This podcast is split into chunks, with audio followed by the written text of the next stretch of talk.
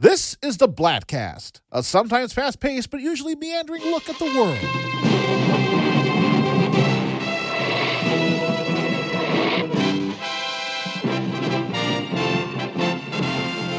Aquaman, dedicated to true justice and peace for all mankind. So kick back, get ready for quite possibly the longest 1 hour to perhaps the shortest 2 hours and 56 minutes of your life. And now, here's Christian Blatt. Welcome to the Lost Kingdom of Podcasts, the Blattcast. We have built up this kingdom, but it's been seemingly lost for thousands of years. As always, I am Christian Blatt. That is the Grand Poobah Emeritus of the Blattcast. I don't know what your title is. Will Sterling! I'll take it. Yeah, I mean, you've got a title. I'm just not sure exactly what it is. Also welcoming back to the show, Thomas Parham. Tom, thank you for joining us. I know it's a tad late where you are. Not joining us for this, although he often would for a DC movie, our pal Raging Rhino, who mentions in the chat, I'm not seeing the movie until tomorrow, so I'll have to watch this later. But I want to wish Blattcast Nation a Merry Christmas and a Happy New Year. Cheers. But obviously, here at the Blattcast, you know we do celebrate Life Day, so happy Life Day to you, Raging Rhino. And I think it's important that we establish that we'll eventually be talking about this movie with any and all spoilers attached to it. But before we get to that, I know my buddy Will Sterling has some big news, huge news. Couldn't believe when I found it out. Will Sterling, you have an iPhone now. Oh, yes. Oh, my gosh. I thought you were going to talk about something else. No. I know. Yeah, I know you thought I was going to talk about something. That even Tom has that big of a reaction. Like, the world stopped today when people have found out that I got it. I texted back to you earlier today and the message came up blue, I was like, it can't be. It just cannot be. One of us. Yeah. And I'm doing this podcast now from my new MacBook Pro. So to be honest, I had to humble myself and my my ego and belief that the Android is still a superior operating machine. But I have a project that requires fluidity of workflow, and Apple makes it easier for the rest of the world and myself to be able to contribute to this project. So. You know, it made sense. And I'm too old to care about these stupid things like phone and identity, you know, whatever. Yeah. And, you know, I allowed myself to get bullied into joining the iPhone ranks. And it was very simple because my wife was like, well, don't you want to be able to FaceTime with the kids? And there's only so many times that you're like, oh, I could Zoom, I could Skype, right. And the only other holdout that I really knew, other than Jason Blair, I believe he's a ride or die for Android. But my brother-in-law, Richard, who was on the show a few months back when the Dungeons & Dragons movie came out, he really dug in. He really did not want to. But having him in our family group chat just really messes up anytime you share a video, which was part of the reason I got bullied into it. So... Will Sterling. I took great forcing all of my friends to get WhatsApp so that way we could all have a group chat where things could move smoothly. Right, exactly. And so, Will Sterling, I would like to extend to you a patented Blattcast. Welcome to the party, pal. Because now you're here. And then also other big news. Will, I know once upon a time you swore that you would never... You would rather die than get a fake Christmas tree. You saw that Facebook, yeah. Uh-huh. And I believe... Oh, I should plug it in so I can show it. Yeah. Well, I believe when you commented, when you posted that, I commented the exact same thing.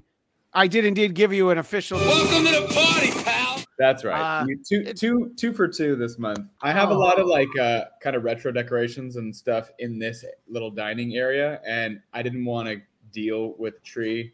I'm also the month of December. I'm not home like a majority of the month, right. So I was like, I'm just gonna do my. I'm gonna forsake Charlie Brown and get like a sort of throwback aluminum Christmas tree style, you know, Well, I for one love that tree. And Will, the real big news that you have, of course, involves something that we've been talking about for a long time on the show, and it's not just the return of the Motivation Report. That's right. A lot of things. Oh, the book.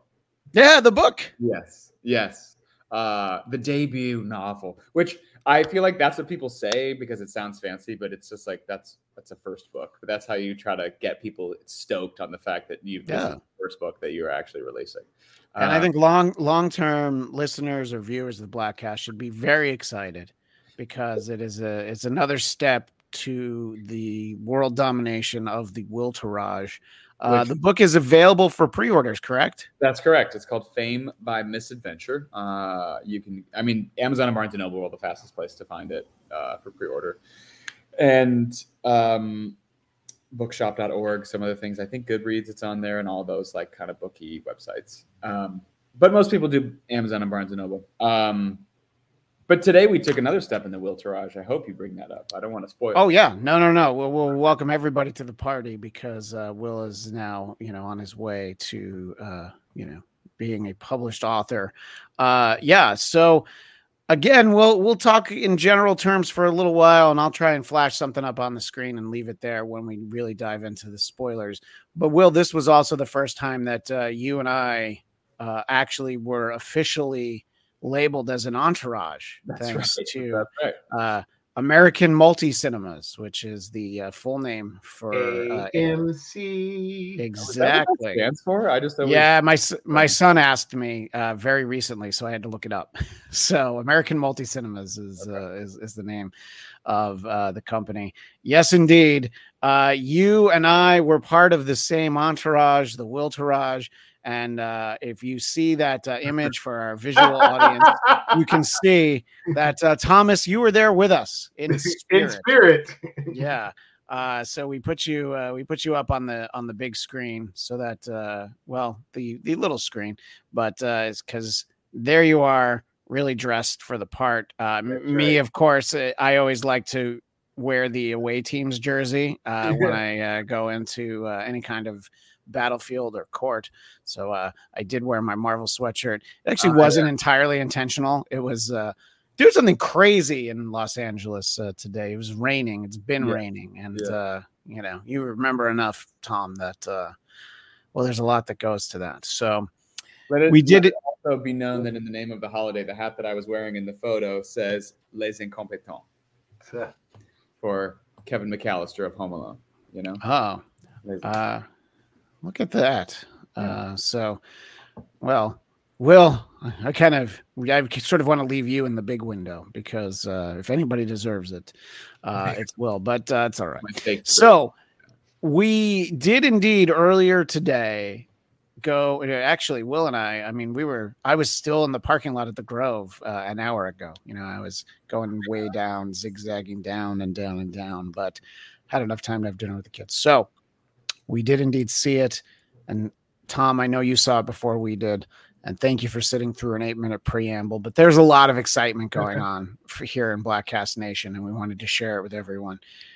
Tom, I would like to let you go first. Your overall expectations heading into Aquaman 2 after the first one, and then you can sort of dovetail into what you actually thought once you were sitting in the seat and watching it.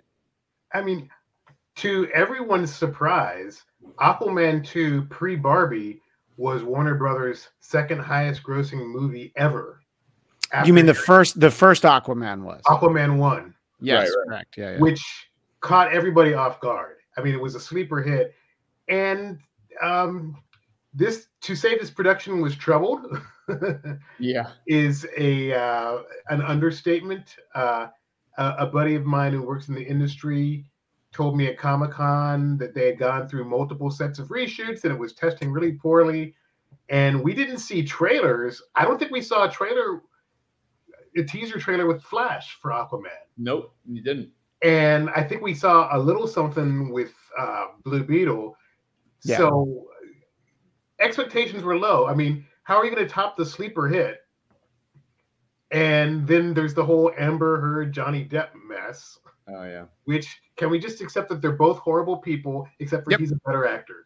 I I couldn't even, there was so many people were so into that stuff that I was like, I have other things to do that I still don't really understand what any of it was about, and I'm going to remain that way. I think that there's some key things to do with it, but you can understand from a marketing standpoint, it was not necessarily something that Warner Brothers wanted to have to deal with. And I've talked about this before, and we'll probably talk about it again. The way that this film was marketed, to Tom's point, once they did start marketing it, you would have no idea that Amber Heard is in this movie. They talk about family all the time. So you would infer that Nicole Kidman was playing his wife in this movie, except of course she's his mother. There was finally like the last trailer I saw Amber Heard for like a second. And I'm like, I bet that's some language in the contract that she needs to be in at least one of the trailers. But yeah, and I think that that's a bit of a problem because, she's, in the news in a way far different than Ezra Miller was. But again, you're having somebody getting people's attention for the wrong reason. So you have to figure out how to deal with that. It's interesting. I'm watching the number of live viewers. Once we started actually talking about the movie, the number dwindled by quite a bit. So it's just interesting. Oh, fuck off, man. I'm out of here. Bye. Yeah. They're like, oh, Will, I got to go. Well, you know what they did? They probably all went to go pre-order the book. Oh yeah. Nice. They can multitask. Just open a new tab. It's fine. So, all right, Tom, so you get to actually see the film. You get to see Aquaman. It's not even called Aquaman 2 The Lost Kingdom. It's just Aquaman The Lost Kingdom. So what did you think, sir? I was pleasantly surprised. I don't think anybody will dispute that the two best actors in the franchise are Nicole Kidman, when she's not doing a weird accent and she's speaking in her plain, standard American English accent versus some things I've heard her do. And then Patrick Wilson, big Patrick Wilson fan ever since Angels in America and Little Children. And, he's just been in so many good things. Watchmen, all three versions of Watchmen that Zack Snyder made. But I thought it was interesting that they leaned into the family aspect was present, but it was basically a redemption arc for Ocean Master, I've never really liked Ocean Master, the character from the comics, because he didn't make any sense. I wasn't sure how they were related. He was just evil and didn't have any nuance. And they did a really good job, even in this movie that the first movie didn't do, giving him a real character to play. So I thought that was a smart move. What's fascinating, I'm a big Aqua fan. And there were a lot of storylines, kind of in typical Marvel fashion. DC doesn't do it as well as Marvel has, but they took a lot of storylines over Aquaman's 80-year history and put them in a Cuisinart. This is a spoiler alert for the comic books from the 70s. In the original Aquaman title run, before they started rebooting at the drop of a hat, when Black Manta finally took off his helmet, we found out he was indeed black, and he killed Aquababy. And so when he says, I'm going to kill everybody you care about, I'm like, please, I hope in the 21st century we're not going to kill a cute little baby. So, but no, I thought Manta's also they leaned into Yahya Abdul-Mateen II won an Emmy for Best Supporting for Watchmen, the miniseries on HBO. Sure. And so he was front and center as the primary villain, since you're turning, the brother, the sibling rivalry. We get a redemption arc for Orm, but Black Manta is front and center as the bad guy, and he's found this black trident. And Kordax is a character from the comics. Did they do him like they did him in the comics? No, but get over it. It's the movies. There's so many years. Literally decades of Aquaman's history. Peter David and Jeff Johns, and going back to Jim Aparo. I forget who was the writer on the late '70s run, but they pulled a lot of strings.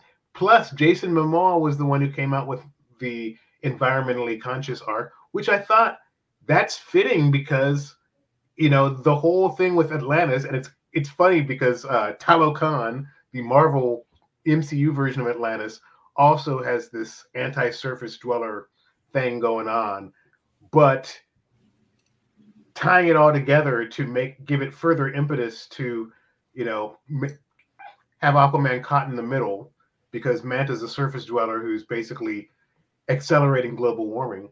So I was pleasantly surprised. Is it great? Let me interject on that point, Tom, because I think a lot of times a movie has a message of an actual real world global problem, and sometimes it works really well, and other times it just feels so forced in there.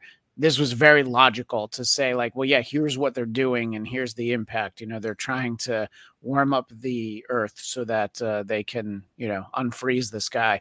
And so this was definitely one of those instances where you're like, yeah, it completely makes sense. And at one point, Manta's even like, yeah, it was happening anyway. We just sped it up a little bit. You know, but he doesn't say this, but I feel like by a few hundred years.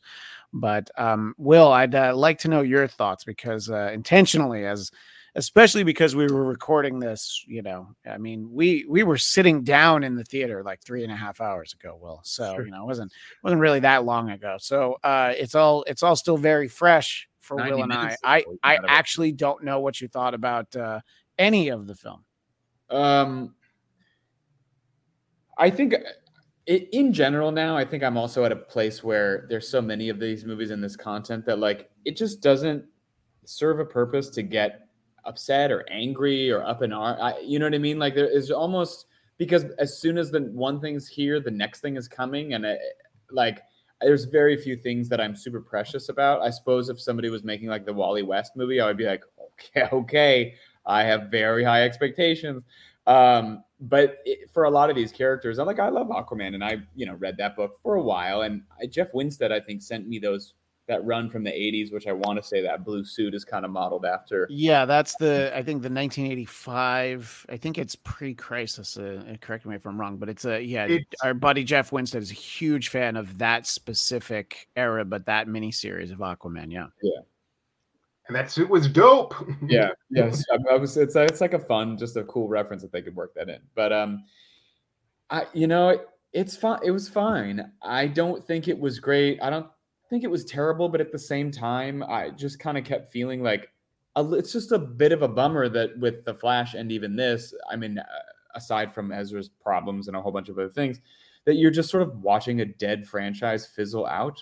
You know, and you know, I know that there's more to come. And even then, I'm like, I want to be excited and I'll check some of that stuff out. But I'm like too busy now to really get my personal feelings like wrapped up in a lot of this stuff the way I feel like I used to. Like, I remember when Batman vs. Superman came out and everybody just unequivocally shat all over it. I was like, did we see the same movie? And I was like, you know what I mean? Like, and Man of Steel, same thing. You know, like, I feel like I saw that in the theater with both of you more than once.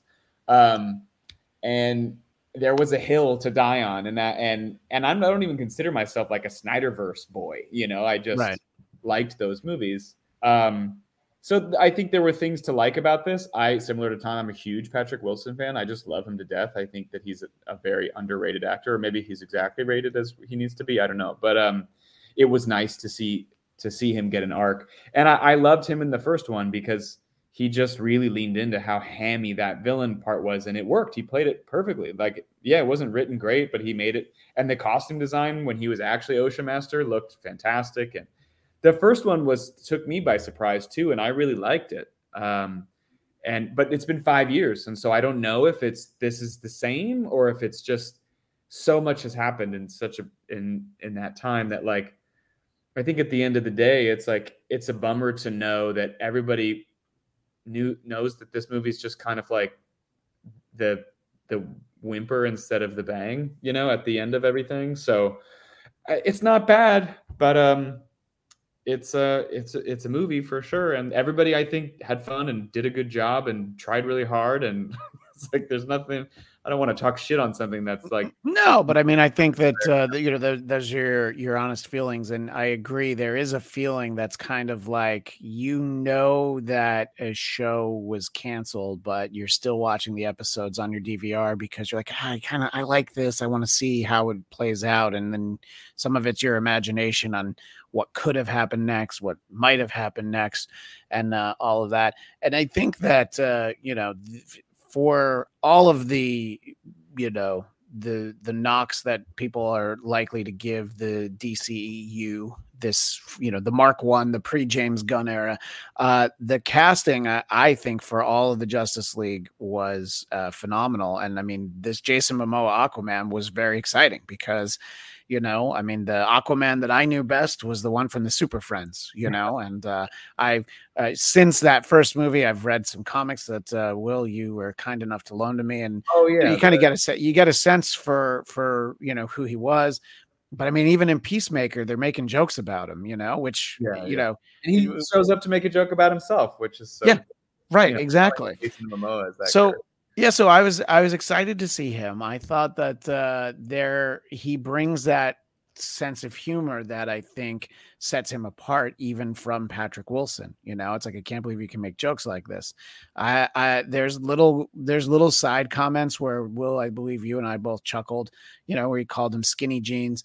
I thought it was particularly funny that he called him Loki at one point because that is very much the dynamic we're getting. And a lot of this movie is, Loki reluctantly helping Thor also after being broken out of prison, but that's okay. There's a lot of stories like that, it's like, it's good. Don't run from that idea that people might make that comparison. And it's just sort of like, you kind of shrug it off, and I think they handle it in a good way.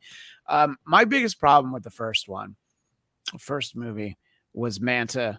Didn't buy into it. I thought the helmet was stupid, and you know what? The helmet is still stupid. It is so big. I can't imagine anybody could wear it in that way.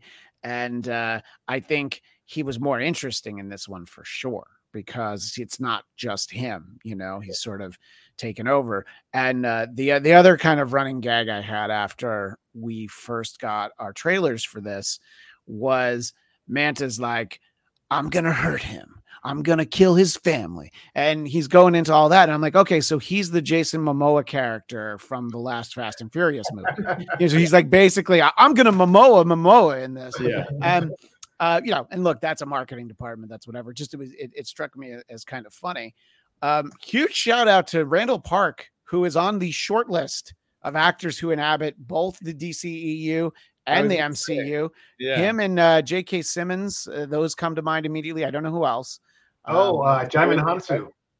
Yeah, right. There you go. Oh, yeah. Exactly. Yeah. So, Willem Dafoe. Yeah, let us know. Oh, yeah, Willem Dafoe. Yeah. Let us know in the chat, anybody who comes up. He was Willem Dafoe in the last one. Yeah. That's right. But I thought that a lot of that stuff was interesting.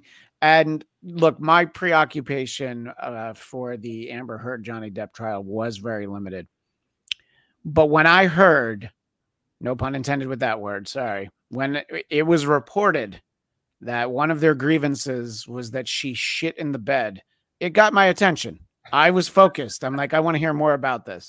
So to include the scene where she steers Arthur Jr.'s urine into Jason Momoa's face, I'm like, how old is this cut of this movie? Because nobody watched it in a while and thought for a second, that didn't really advance the story. It's an all right joke.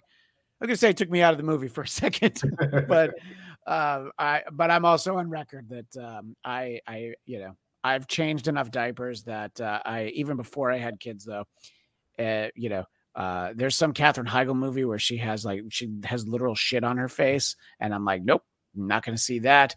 So that's usually not my favorite trait of baby rearing in movies, but these are sort of minor things.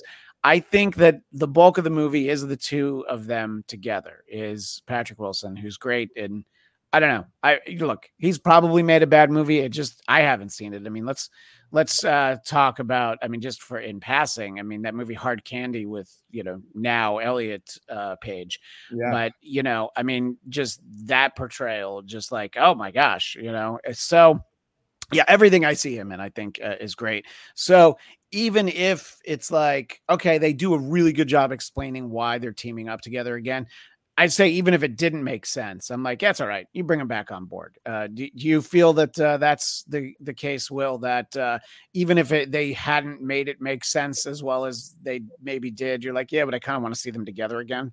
Yeah. I also love like a buddy cop movie. And, that's, like Kirk and Spock in the JJM Star Trek. There's always this like, this is such a common dynamic that like Thor and Loki were not the. Oh, yeah. No. They did not like that book, yeah. And but I do think like from a writing standpoint, it was like, of course they want to get this character back in, but he breaks him out of prison and they start working together. But I'm like, I was kind of keeping track of stuff and I was like, I think Jason Momoa could have just done all of this by himself. And then he's like, no, I wouldn't be here without him. And I was like, everything happens in this movie just for the sake of it needing to happen so they can facilitate having, all these, it's just, so it's fun to see that dynamic. I like that they gave him an arc. So it wasn't just like, because in the comics, yeah, like Tom said, he is very mustache twirly villain for the sake of being a villain. Right. So nice to see that come full circle and then him to eat a hamburger and then get a mid-credit sequence of him putting a cockroach in it because they were clearly like, fuck it. At this point, who gives a shit? Just, I don't know, put a cockroach in there. Maybe the people stick around, maybe they won't, but that's your credit sequence. Now get the fuck out of here. Yeah, you have to wonder if like the old DC regime, there was like a folder of a bunch of different script pages for what could have been a mid or end credit scene in this movie to set up something that maybe was going to happen, at least they didn't trick poor Henry Cavill into thinking once again that he was going to be Superman and then changing, Will and I were talking about that before the movie, that he had those like couple days where he's like, yeah, I'm back. And then he's like, psych, I'm not.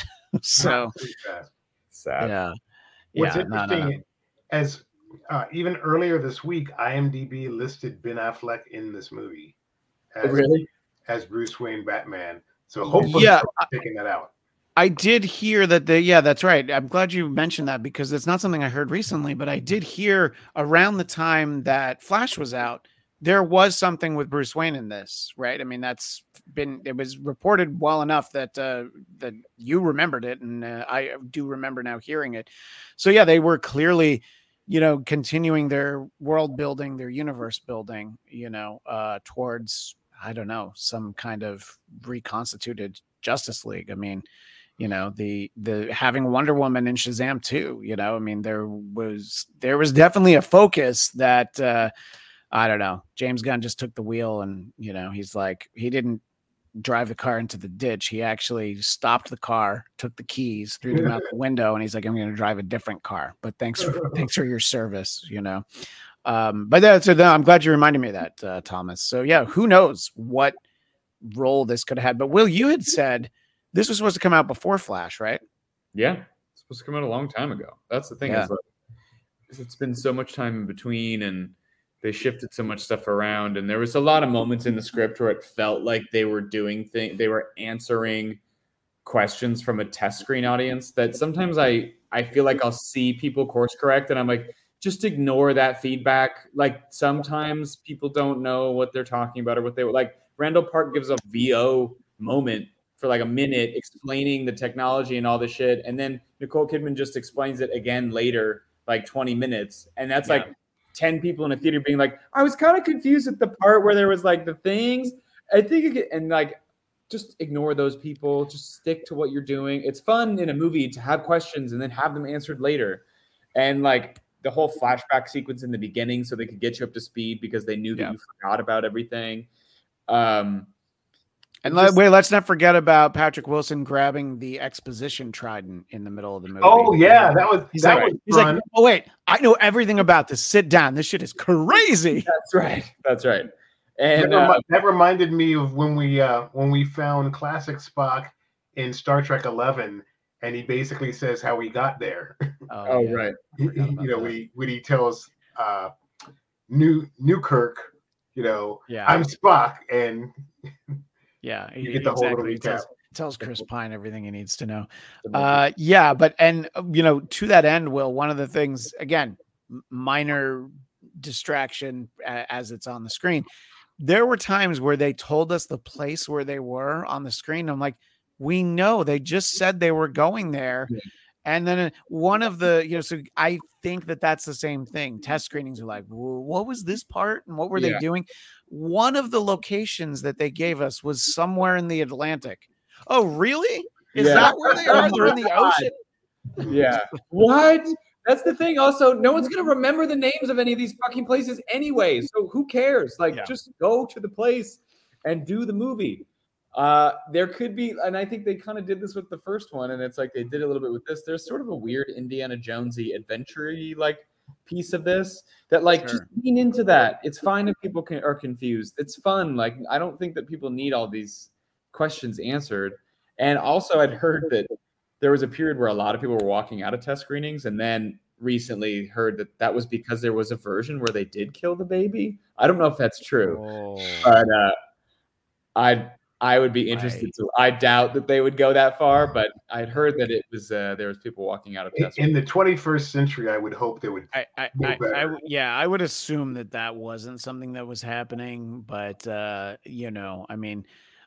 look, there is a way that you kind of poke Arthur Jr.'s hand, and there you get a couple drops of blood. I don't know. I guess that they put a lot of focus on those test screenings, and that's kind of the problem. They had so many. This movie's been finished for a long time. Let's not even talk about when it was supposed to be done and all that. It's been actually done for a while. And, I think that there was a lot of attention to detail.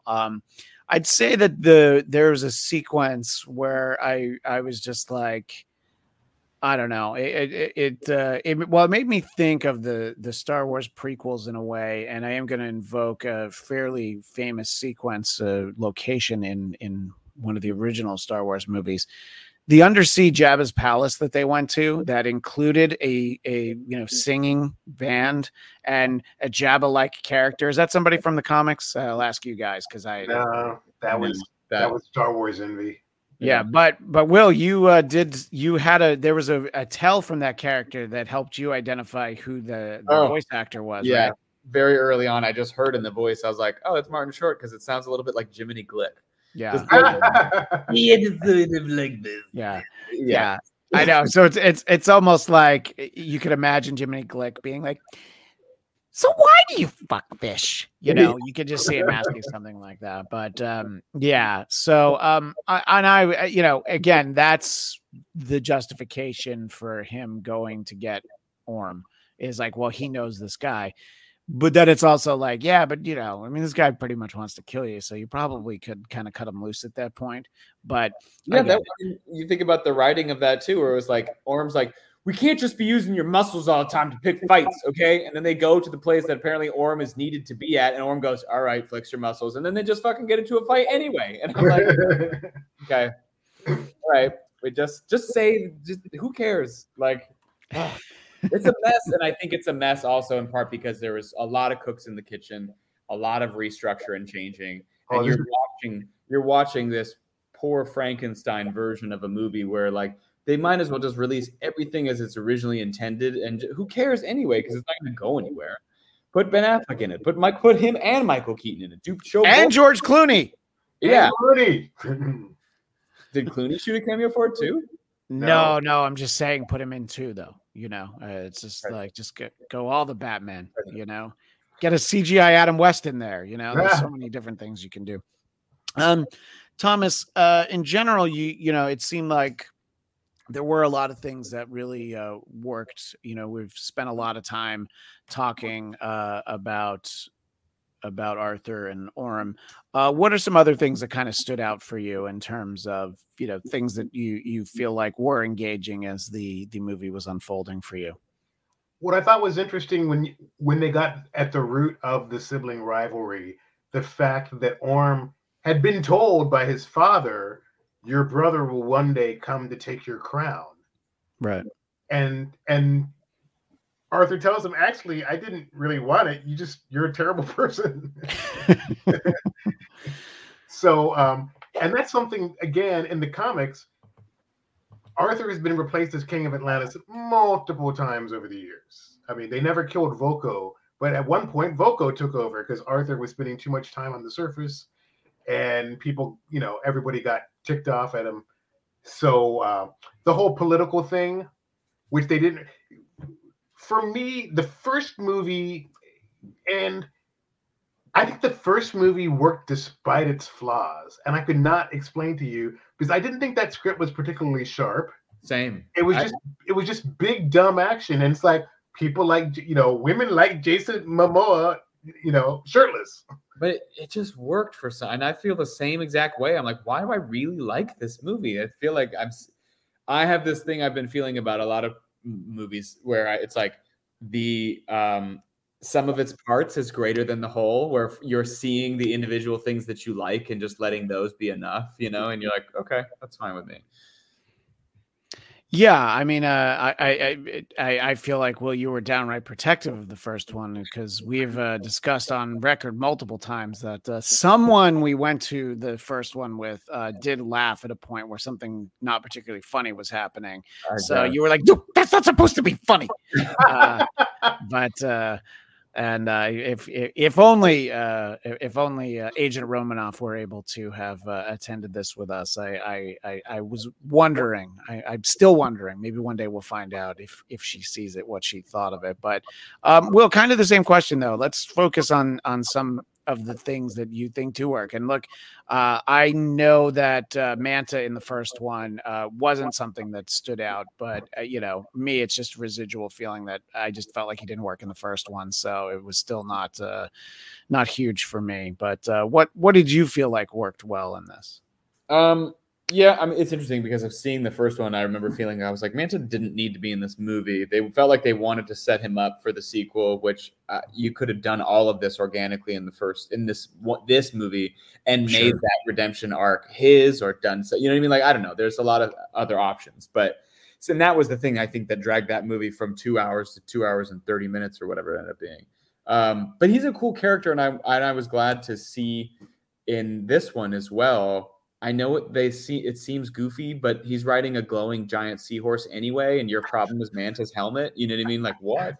No, that, I mean, the seahorse, the Storm, the cephalopod, all that stuff. I'm like, it's fine. Actually, Topo, is that his name? Topo? Yeah, Topo Gijo. That was my favorite dynamic of that. I'm like, I honestly could have done a whole movie with Aquaman and Topo, and like Tombo like has to sacrifice himself in the end to save, and then you have those emotional feeling for a a not real character, because it was like, that's when it was like at its silliest, and it's inherently so silly, and the design around it is very silly in a fun way. It's beautiful to look at, and it's very creative, and it's like, everything is super, super interesting. And even Ryan Coogler was like, we wouldn't have really known what to do with Namor and a lot of those things if there wasn't an Aquaman that came before us. And I actually thought that ended up being part of the problem for the Namor story, was because like sometimes the swimming people seemed slow and like they had no technology, and then sometimes they were super powerful and had a bunch. And this gets that shit right, and it gets the goofy stuff right. And like I said, I mean, I think all the actors did a fine job. I'm not mad at anybody. Jason Momoa was funny, and there was enough jokes and things to break it up. Yeah. And by the way, if I get an opportunity to put Topo Gigio on the screen, I of course will immediately go and feature him on there. But yeah, no. And I mean, I think that we should talk about Dolph Lundgren, because I think that, I don't know. I mean, I think anytime he gets to do anything, we should be like, yeah, we're lucky that we're in a world where Dolph Lundgren gets to keep working, Yeah. I mean, you don't see him, but, I was kind of excited. And boy, what a what a long road it's been with Tamora Morrison, because after that Book of Boba Fett, I'm just like,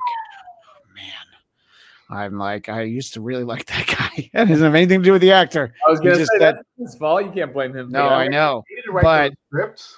No, I know. The role of a lifetime. Could you imagine? Oh my gosh, yeah, getting to be Boba Fett, yeah, I get it, but it was just like, it was a, I don't know, residual Book of Boba Fett PTSD, I suppose. But in all honesty, it was, yeah, I mean, it wasn't really like that. It was just, that's one of those things, though, Will, for what you're talking about. It's been so long since the other movie where you're like, oh yeah, right, him, yeah. Exactly, and I don't know.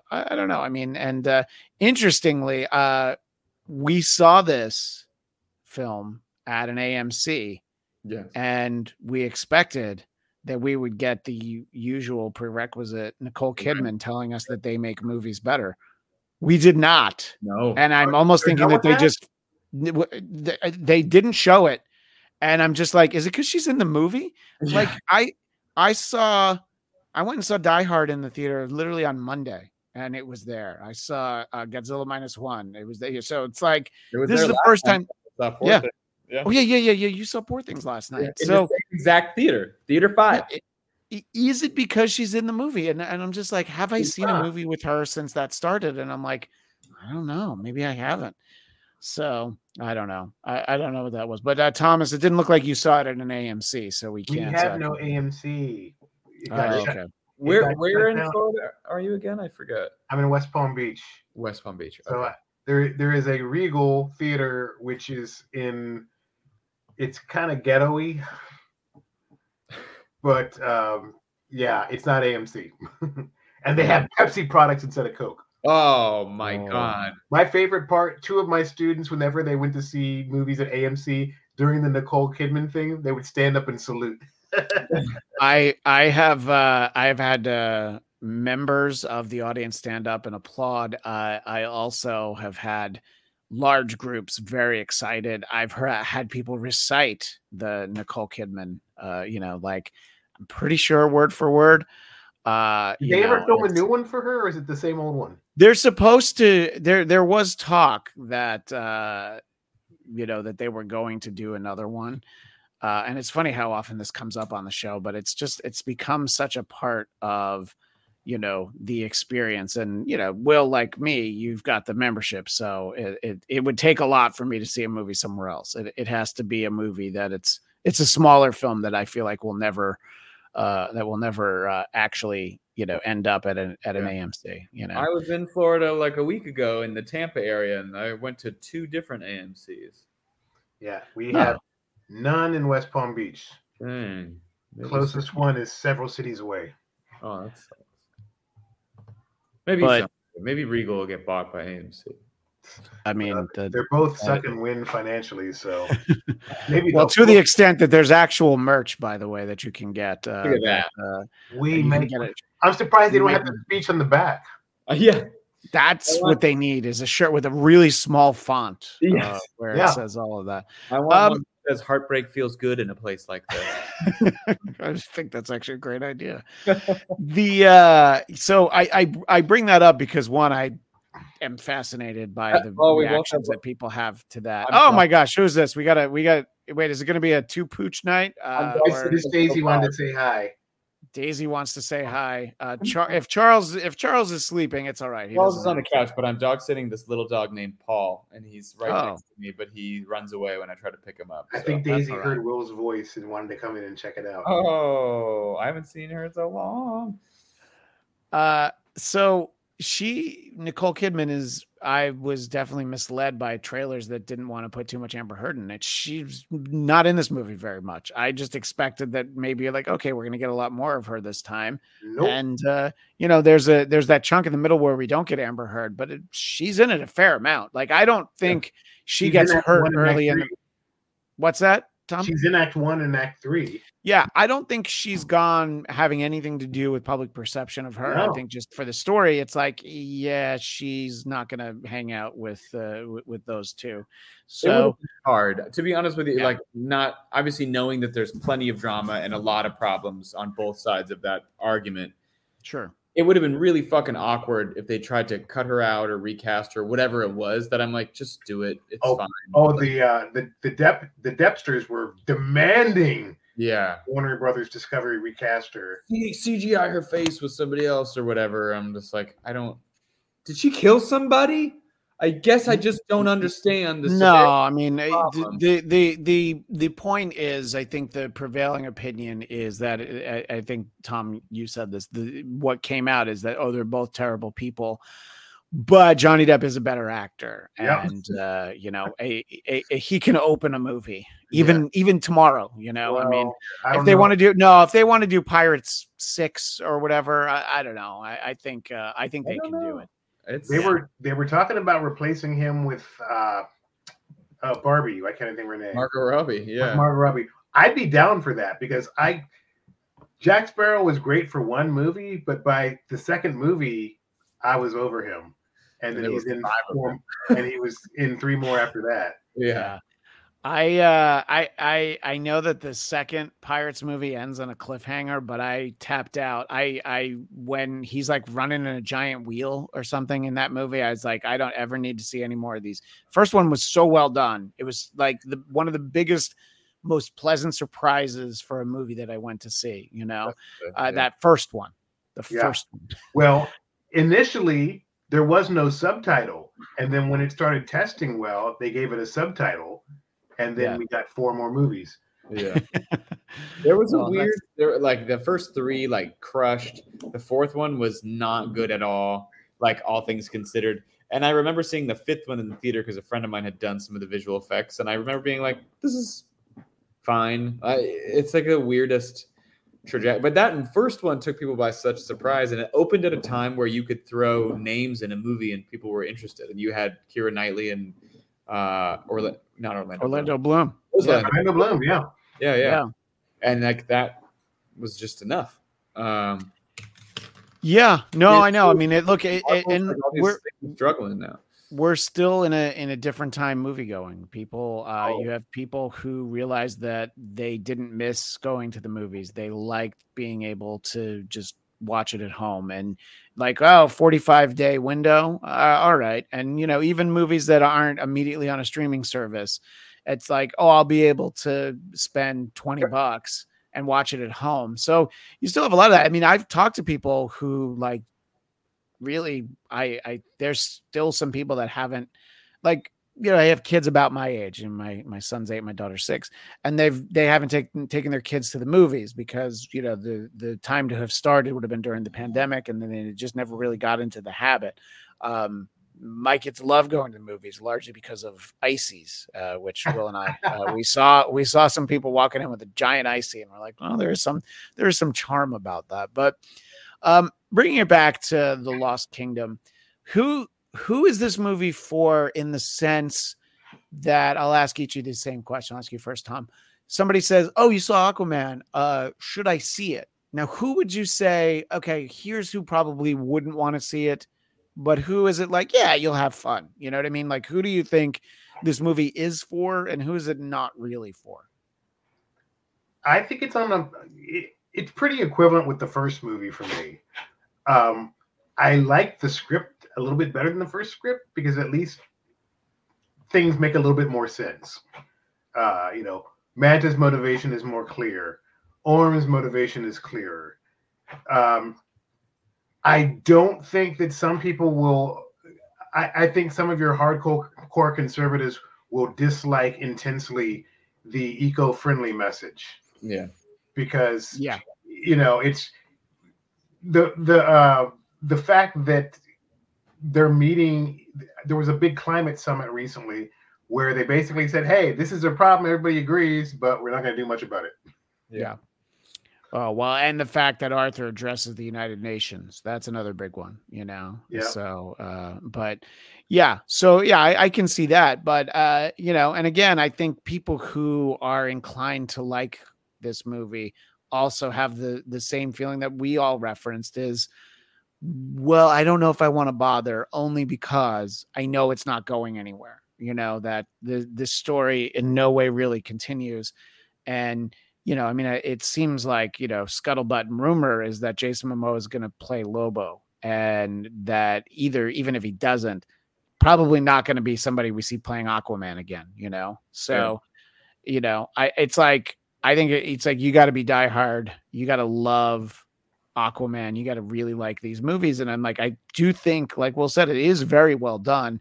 Some of the CGI is a little bit more cartoony than I usually tend to like, but it's not like rampant throughout the movie. You know what I mean? It's just, there were a couple sequences that I'm like, okay, this, you know, takes me out of it just a little bit, but yeah, I really think that this movie is basically for the diehards. And as we're talking, this is the day that it opened. This is the Thursday afternoon screenings, or the first.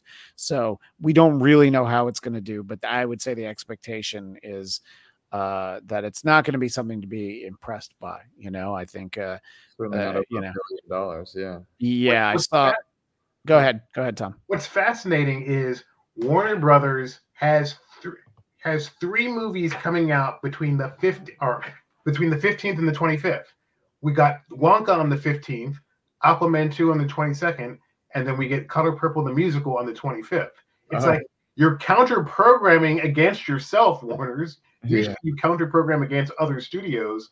It's like we're trying to appeal to everybody.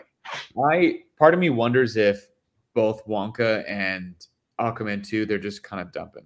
Like, I honestly think that they hope that Color Purple does the best out of all three of those movies. Because Wanda did better than expected. It's true. I mean, that movie, without being mean, I saw that trailer once and I was like, this is unequivocally not for me. Yeah. So I was pleasantly surprised. Really? Yeah. Okay. I was very, very, because when I heard they were making it, I was like, no, stop. Why? Yeah. Yeah. And then when I went to see it, and I'm like, you know, and what's his Muad'Dib? I can't think of his name. Chalamet. Chalamet. Yeah. I've never disliked him, but I've always wondered why is he in everything. But I thought he was perfectly charming as the young Gene Wilder version of Willy Wonka. Yeah, no, I could see that. There's a part of me that kind of wonders about it, and the fact that you were pleasantly surprised by it means that I would probably at least check it out at some point, probably not theatrically. But, you know, look, it's come out. My wife read Charlie and the Chocolate Factory with our son earlier in the year, and, I mean, the conversation I had with my wife is like, well, yeah, we haven't watched the Gene Wilder one. I don't know why we would go see this, you know, with a kid, you know, it's like, you know, and, you know, the odds of him ever seeing the Tim Burton one are very slim. So, yeah. Yeah. I think with the Wonka thing, and it's not even Wonka necessarily. I think I reached my limit for the CGI fest that movies have become. Like 5 years ago with the first Aquaman, like that was the threshold. And I was like, this is the last time I really understand how this all works. And now when I see any kind of movie that's that way, I just yearn deeply for it to feel like it's taking place in a real place. And there's real texture. Like even when Orm and Aquaman are walking around in that like jungle area, I'm like, they pan out. I'm like, it's just digital landscapes. I'm not. Yeah. None of this is in a real place. I know that it's supposed to be giant plants and shit, but like to get unnecessarily nerdy about it, I went back and rewatched all of the Transformers movies up until number 5 or whatever it was. Oh, the Michael Bay ones? Yeah, because I saw Rise of the Beast and I was like, why do I not like this even though I should love this movie? And it was the same feeling. I was just realized I was watching a cartoon. I wasn't watching like a live action. So I go back to the first Transformers and I was like, this movie is fucking incredible. Regardless of a lot of the issue, like little issues here and there, the way that he filmed real plates and shots and exploding things and then dropped the CGI into the real locations gives it such an incredible difference in feeling of like, go back and rewatch that movie and you'll be like, fuck this. Wow. Like, it still somehow holds up better than a lot of what we're seeing.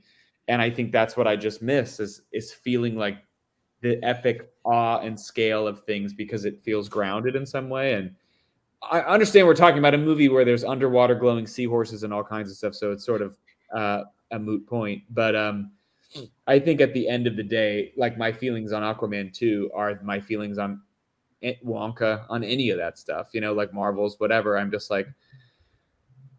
I saw Poor Things the night before. It was great. This is my speed now. I'm leaning back into the more artsy side of things. Yeah, no. And I mean, like, I think that's sort of just a big part of our little Will Sterling growing up and, you know, leaving some of those childhood things behind. I'll be interested to see what our pal John Nolan, the Raging Rhino, thinks when he sees it, because Tom, our friend John Nolan, who we've gotten to know through the podcast, saw Justice League in the theater 7 times. And those are all the Joss Whedon cut. Yeah. So Whedon cut 7 times. Yeah. Yeah. And like he even admits that part of it is just because he loves those characters so much to see them together on the screen. But, you know, and he doesn't gush and love everything that comes out. But so he's a real barometer. If he were to tell me he didn't like this, another buddy of ours who we referenced, Jeff Winstead, doesn't really go out to the movies very much. But when there's a time for him to see this, I don't know, during a free trial of Max or whatever, I'll be interested to know what he thinks. That's sort of what I'm getting at when I think this movie is for people like that, though, who kind of see everything. Yeah, you know?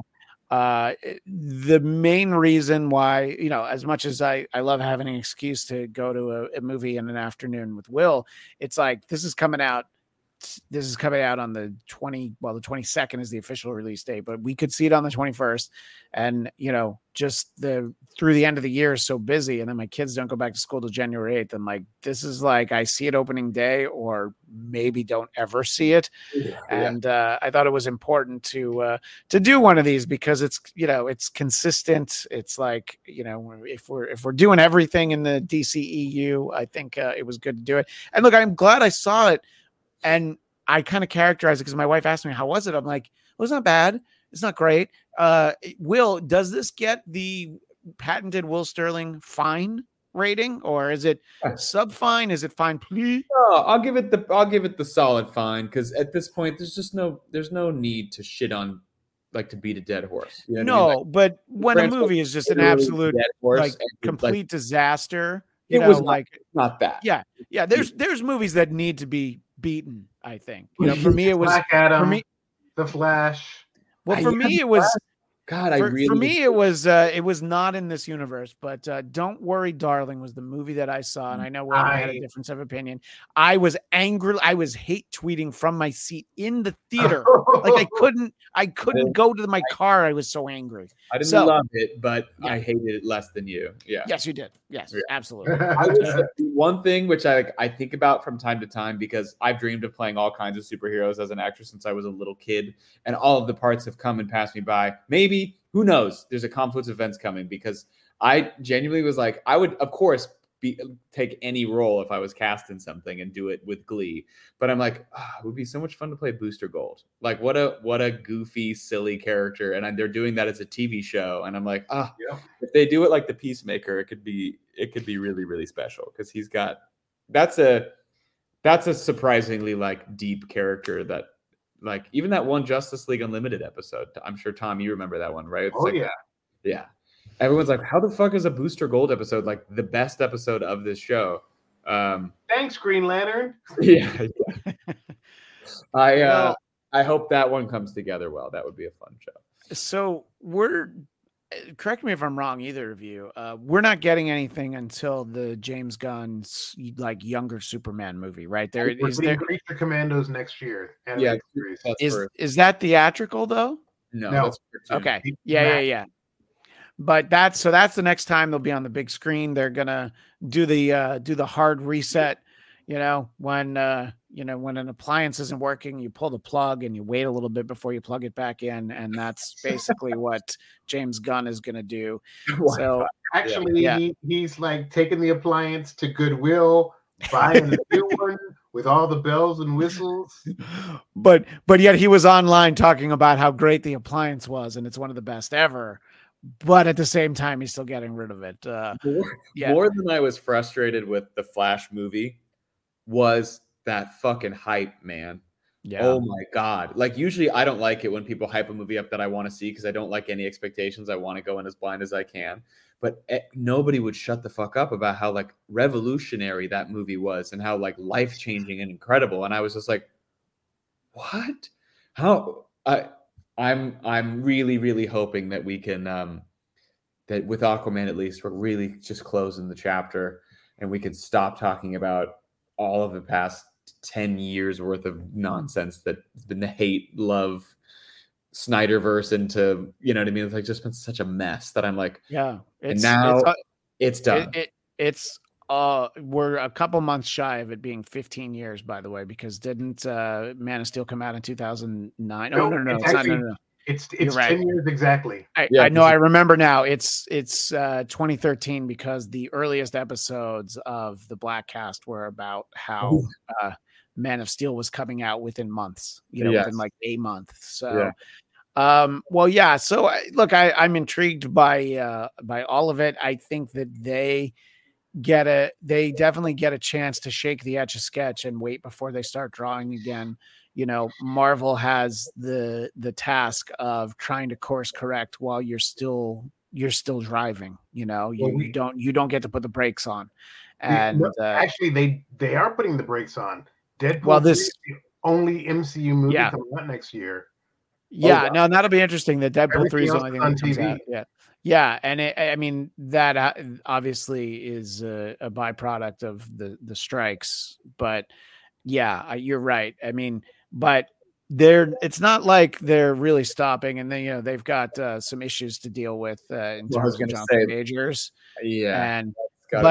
Yeah, a guy who has millions. I'm sorry. Go ahead, Tom. I was talking over you. The Blade script has been a hot mess. I mean, when the director bails, when your star is saying the script is terrible, that's bad. Mahershala Ali's script is bad. That's... At one point, yeah. Oh God. Yeah, it's so bad. It's so bad that he let Wesley Snipes read it, and he's like, even I wouldn't have done this. Really? That's when no. That's oh my God. I was like, no, that's not. No, that's not true. That's not true. Wesley Snipes will work for tax money. Yeah. So no, I know, but it's it'll. I don't know. I always talk about how, if I'm sitting down to watch a movie, I want to enjoy it. I'm hoping to enjoy it. And I hope that when we get another DC movie that we're all talking about how much fun it was and how it's what we wanted. Having James Gunn, he's not just in the captain's seat. He's basically every position on the bridge, so we'll see how it goes. I mean, we'll get that expectation. I mean, I think Peacemaker was exactly the tone that I wanted, but I'm glad I mentioned Peacemaker because it reminded me that one of the worst aspects of this movie was the lazy music usage. Born to Be Wild. Are you kidding me? Born to Be Wild? Like, I've never heard that in a film before. Yeah. Yeah. I mean, the only thing that would have been worse would have been Bad to the Bone, by the way. That would have been even worse. And Spirit in the Sky is a great song, but they use it twice. They use both. They use two songs two times. Yeah. And Guardians 1 used Spirit in the Sky. Yeah. It was a weird like James Gunn kind of music, or Thor Ragnarok music choice with the Zeppelin in the beginning kind of feeling. I mean, this didn't have Zeppelin in the beginning, but it was whoever it was. No, and not to address the content of the film, but the fact that Thor: Love and Thunder had an all Guns N' Roses soundtrack, and it's all songs from Appetite for Destruction. I'm like, just put some effort into it. I mean, that is something that I feel like from James Gunn, and just what we really got from Peacemaker is like, we're gonna get some good. I don't know. I was just like, especially when Born to Be Wild starts again in the credits, I'm like, I mean, just try. They missed an opportunity to bring back Who Let the Dogs Out. Honestly, when they finally team up, that everyone would have been like, "What the fuck?" and everybody would have laughed. It would have been great. And then that song could have just had a big comeback. That's a great point. And when about it, come on. We're kind of saying like, if you think you might like this movie, go ahead and see it. if you're like, I'm pretty sure I don't want to see Aquaman 2, then definitely just trust those instincts, because it's not going to win you over. You know what I mean? It's somebody reluctantly sitting there with their arms folded. I don't think this movie wins them over. Correct me if I'm wrong, gentlemen. No, I think you're correct. I saw Ninja Turtles, the new one, twice in the theater. And the second time I saw it, this woman was on her phone the entire time. And there was somebody next to her and I was like, God, this lady's really obnoxious. But it's like one of those things where I'm like, do I lean across my friend who's sitting next to her and tell her to knock it off or do it? But I'm not kidding. The entirety of the movie, she's on her phone. I would have gotten the management to throw her butt out. On her phone. Yeah. And I'm like, her poor date, like whatever. Like there's somebody next to her, but I can't see really. And at the end of the movie, I realized it's her fucking son. She didn't give two fucks about that movie or even spending some quality goddamn time with him. Yeah. She was just like on her phone. And I'm like, one, it's clear this movie's not for you. Two, like just give it a go for your son. Are you serious? So like with Aquaman, no. I'm like, take your kids there and just enjoy it with them. Enjoy it with people who like don't take this kind of stuff too seriously. But yeah, it's certainly not going to change any hearts and minds. And I hope with some glee that conservatives get needlessly angry about the fact that there's a climate story. Before we wind everything down and we give all of our appropriate plugs and how to keep in touch with us, I do want to use as an example how I think the best way to sell this movie is the Japanese trailer. So let's enjoy this. Are you guys hearing it? Wild Speed, Aquaman no Kantoku, Shuen de Okuru, Kanzen Mitaiken, Kaiju Action Entertainment. I love the way this guy talks over it like it's a Japanese game show. Oh yeah, I'm the king of Atlantis.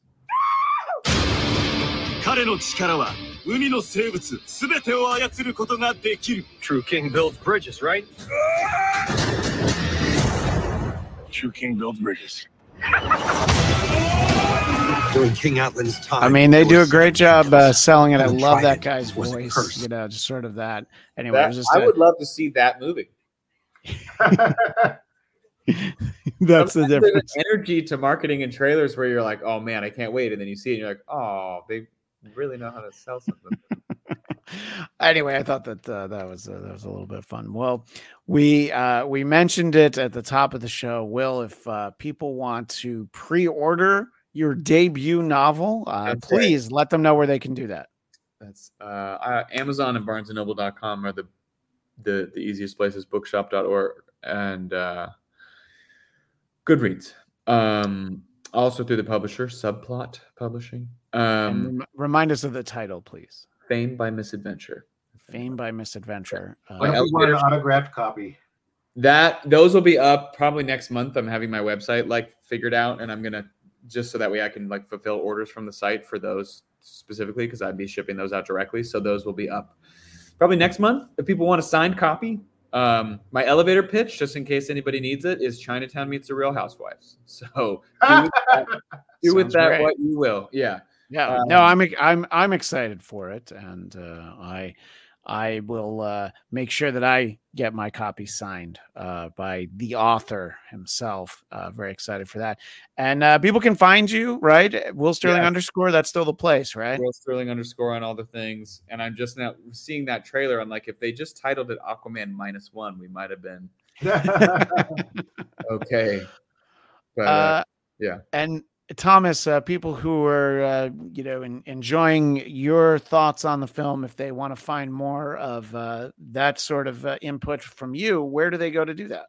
You can find me at Blurred PhD on Facebook, Instagram, X, and Threads.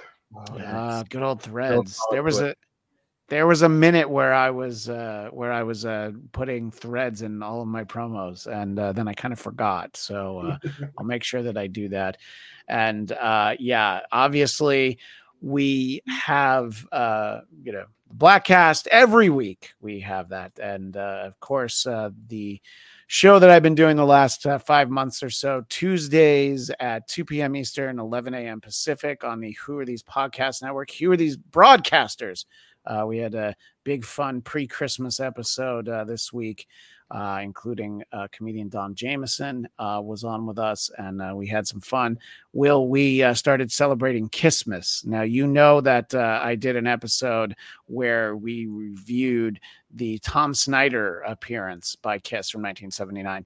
Right. This was an appearance that Gene Simmons and Paul Stanley made on the Howard Stern interview in 1993, and all they wanted to do was promote Kiss Alive 3, and Howard was not letting them. And it was some fun content to dive into. So anyway, so there's always that. And of course, there's going to be some more Christmas celebrating for our audio audience. Our next episode of the Black Cast is going to be an entire episode devoted to Christmas in the Stars, the Star Wars Christmas album from 1979, not to be confused with the Star Wars Holiday Special from 1978. This is something entirely different. What? And I'm joined by the gang from Shitty Song of the Week, a podcast I've been on a couple times. And we go track by track through all 9 tracks of Christmas in the Stars. And you might ask yourselves, what's literally an odd number? Why are there only 9 songs? Because track 9 is 8 minutes. So that'll tell you a little bit about Christmas in the Stars, an album that most people don't know about. And there's a lot of reasons why, 9 of them, really. So you'll get that. And I'll also be repurposing an interview that I did for our friends over at Geekscape. I spoke with a man named Jeremy Kuhn, who directed a documentary about the Star Wars Holiday Special. I've seen it. His documentary, Grave Disturbance in the Force, it's fascinating. It's there's so much that I didn't know about it. Thomas, you've seen it.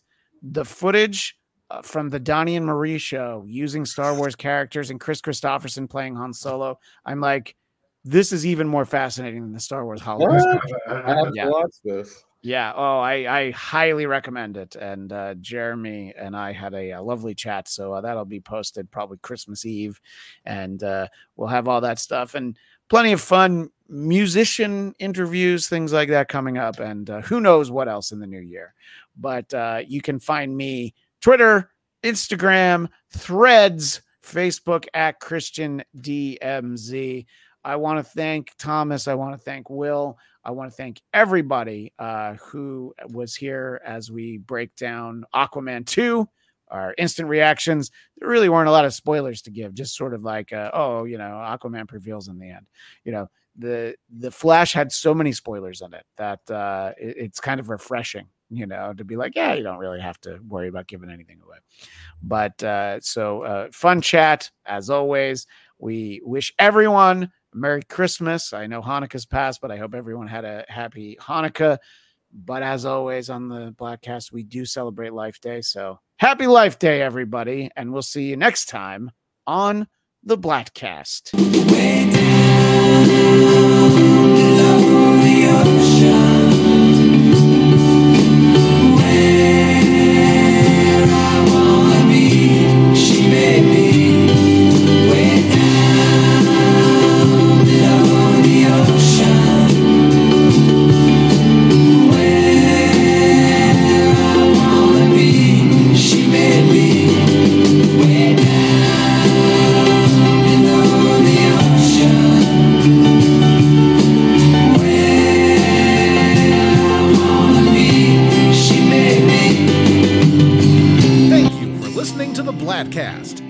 Subscribe to our YouTube channel, The Bladcast. That's BLADTCAST. You can also subscribe to the audio version wherever podcasts are found. I'm Farad Muhammad, and if you want me to voice your podcast intro, you can find me at Twitter and Instagram at FARDMUHAMMAD. We will see you next time on The Bladcast. Naughty. No one that I'm talking to, no friends of mine, no one in this universe, Bedabbler, OJ, none of these people are calling your mother. Christian Blatt, I suspect, might be calling your mother, but I don't know. Not 100% from Who Are These Socials.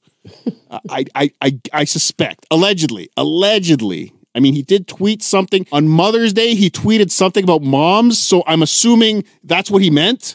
Obviously. So, I would start looking into Christian Blatt. Blatt it. I don't know. Nobody knows how to say it. But anyway, the Blattcast and Who Are These Socials.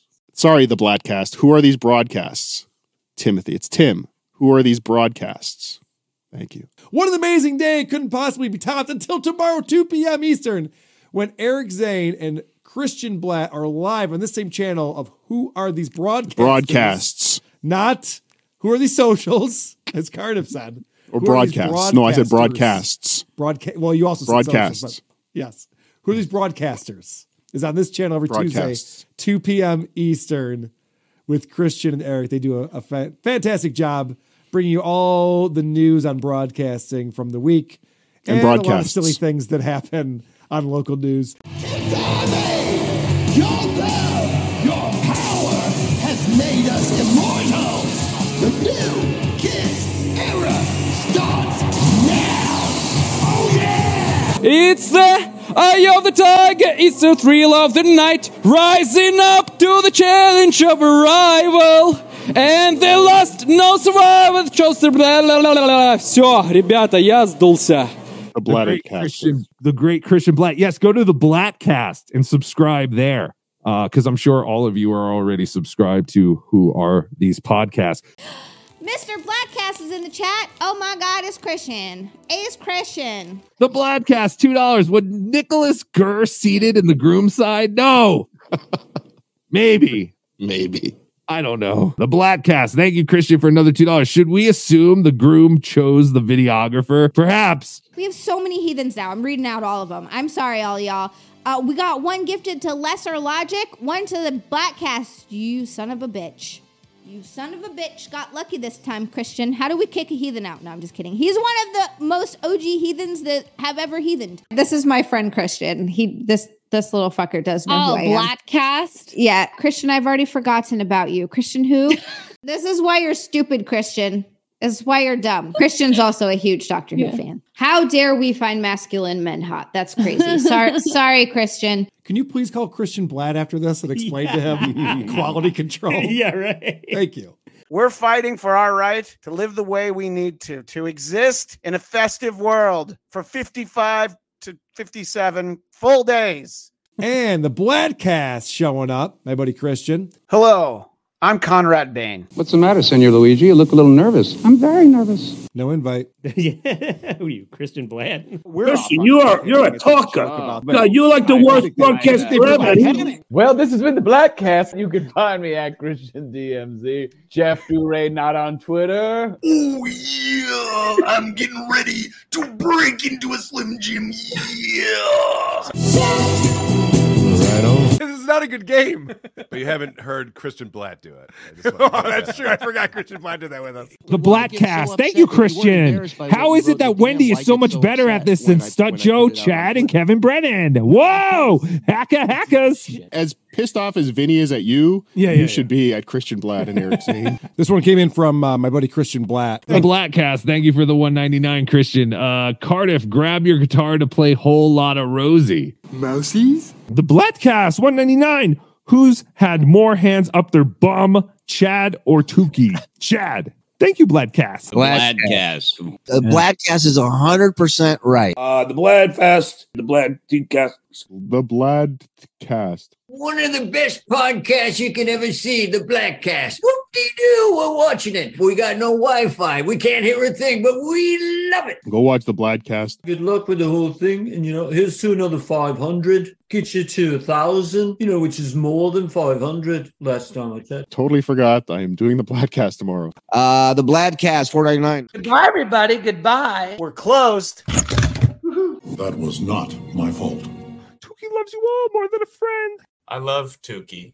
Yay! Hacka! I'm so excited! Try anything you cancel, bro. Lindsay! Oh, yeah! I was sent down from Washington, D.C. to see about these murders. See what about them? We'll see who's doing it. Welcome to the party, pal! Mickey is no tin dog.